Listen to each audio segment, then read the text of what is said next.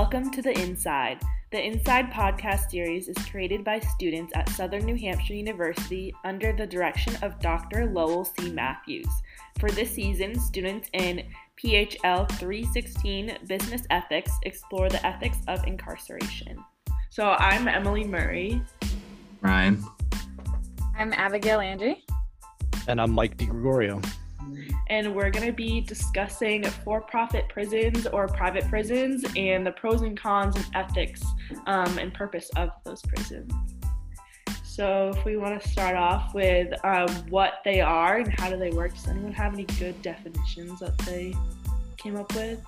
Sure. So, uh, a for profit prison is kind of exactly what it sounds like. They house state and federal inmates, uh, depending on their locations and their contracts. And the basic way they work is they sign a contract with the government. The government says, "Hey, we pay mm, what like two hundred dollars a head a day, you know, per inmate per day, mm-hmm. to house all of these these incarcerated individuals." And a private company will come along and say, "Hey." We can do that for cheaper. We can do that for less money. If you pay us $150 per inmate per day, we'll take all of these inmates from you and we'll hold them. And the government says, hey, that's less money. This is good. This is good for taxpayers. This is good for everybody. Sure, go ahead. We'll sign into that contract. And then the for-profit prison says, okay, cool. We'll we'll basically house these inmates for that amount of money. Hence the for-profit part. Uh, basically, just how can we make money off of this? And uh, I want to fit as much inmates as possible in order to make more money, which of course comes with some cons. Um, there's just less uh, room in the prison, so makes for very small, compact living areas, uh, zero privacy. Um, and then, of course, they want to focus on everything is cheaper, which means less quality food and like beds and things like that. And that's basically how they make their money. They they signed a contract with the government saying that they're going to get $150 per inmate per day. That doesn't mean they're going to spend $150 on each inmate each day. Yeah, the way exactly. that they make their money is by cutting everything possible to minimize costs. So if they make they spend $100 per inmate per day, they're pocketing $50 per inmate per day. And that's fine as long as they're meeting the minimum standards of their contract. They're just making profit by doing effectively nothing. Yeah, it's very easy to make a profit, which is so what's so appealing about not uh, for-profit prisons, of course. And also yeah, and some the, of the cuts, some of the cuts that uh, the prisons make are uh, like to the guards and the staff and the training that they get um, the food service and cleaning service, as well as maintenance, are all cut down, making it a uh, less uh, comfortable area for the uh, incarcerated individuals to live. Yeah, and like they can also like pick and choose kind of technically who they want to be in their prison. So if someone has like any dietary restrictions, mental health issues, or like medical conditions, they can be like, sorry, you're a little bit too costly for us, and then send them over to public prisons. And then that means that sometimes there's more violent individuals in those nonprofit prisons rather than the private prisons because they just don't necessarily want to deal with that. Yeah, definitely a different atmosphere and living conditions because of the individuals they are choosing to house and what individuals they are not moving to state owned prisons. Yeah, and it's like it's a big con, but also like with picking and choosing, they can also like in a way reduce like overpopulation in their facilities um, to make it, I guess, a little bit safer. But like, it's still not a good thing to just be like, oh yeah, you can come here, but like you, yeah, not so much. We'll just send you elsewhere. Yeah, in that form, that it's safer because of the inmates they're choosing for the for profit, but also it's not because of how poor the living conditions are overcrowding, less quality food, things like that, because they are making a profit. That's what they're choosing to do.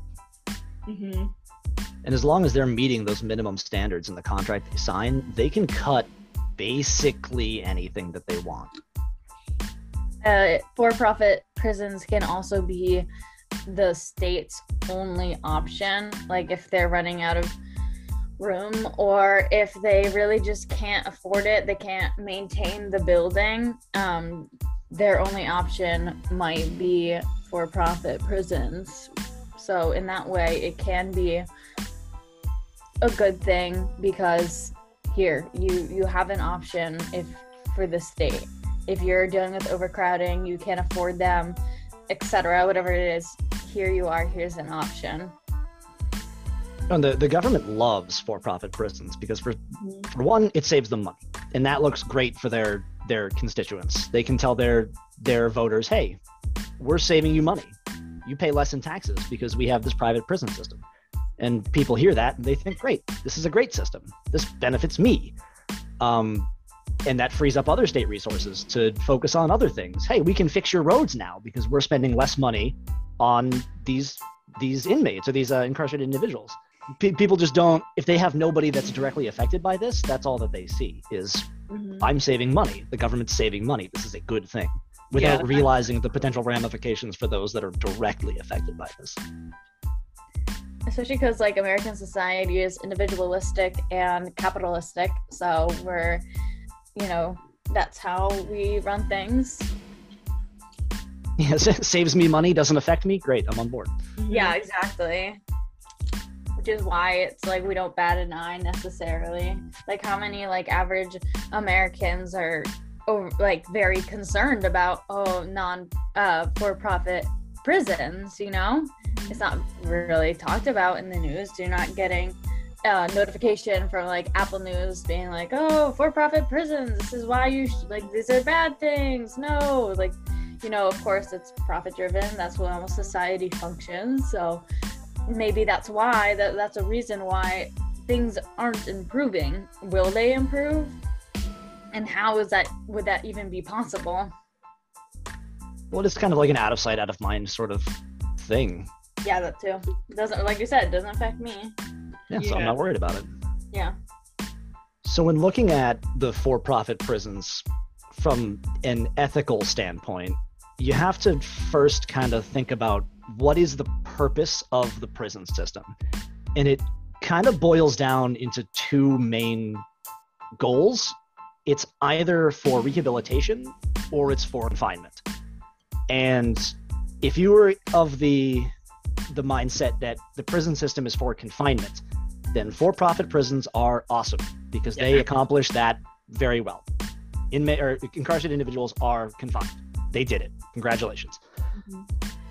But if you are of the mindset that the prison system should rehabilitate incarcerated individuals to prevent them from re-entering the justice system, then that's where for-profit prisons really fall short because a lot of those cuts come from programs that could help incarcerated individuals not return to the prison system. Because that's how these prisons make their money.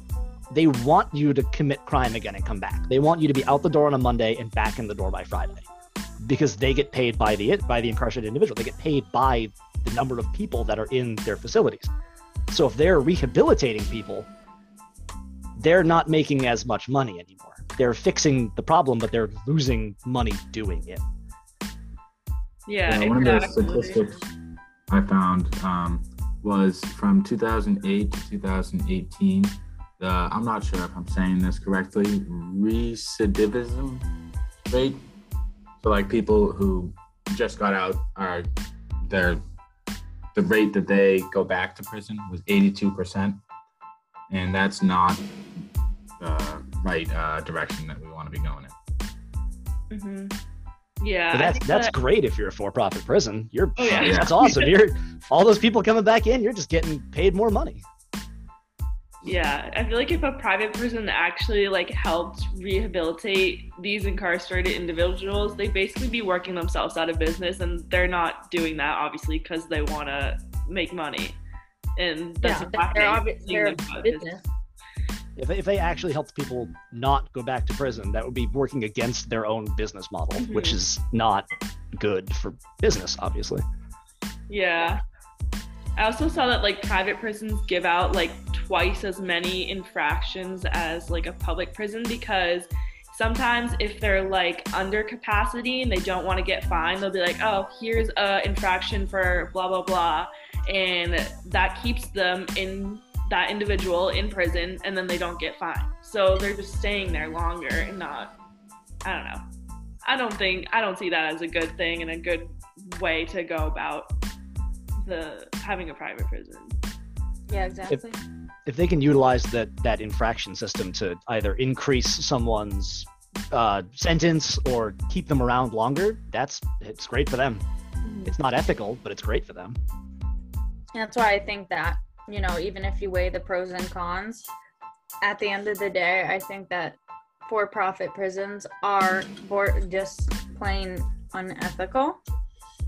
Um, when you look at like the goal of prisons or what what should be the goal of prisons, which is re- uh, like, you know, making sure that they can be reequate into society um, and stay out of jails but you know that's not what how prisons work which is really messed up really i think It's funny because I think if you ask most people, they would say that the goal should be rehabilitation, and yet that's not the way it actually works. oh not at all So what can we do to maybe fix this problem? How do we how do we fix the problem of a for-profit prison without just deleting them altogether? Because I mean, that's the easy way to fix it, just shut down the whole thing.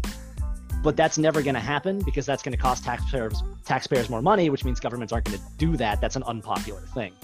So, how do we fix it without just deleting it?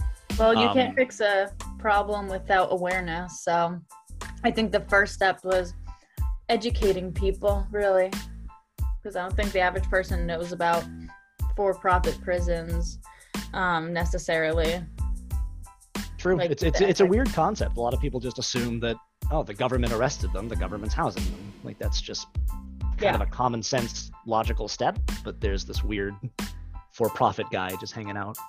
Yeah, I Yeah. definitely didn't know anything before doing this podcast, so it opened up my eyes a lot, and so I think awareness is a big step.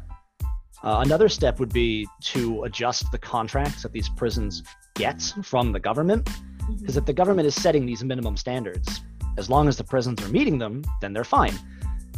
But we may need to increase those standards because if they're cutting all these rehabilitation programs and they're getting rid of uh, guard numbers and training, as long as they're meeting the minimums, they don't care. But if we up those minimums, then the quality of these prisons improves.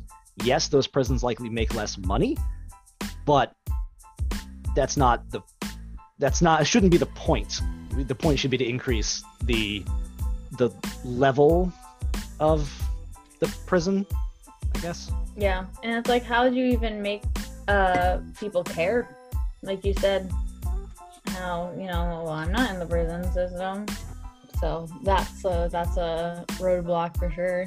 Yeah, people are more focused on themselves when it doesn't have anything to do with them.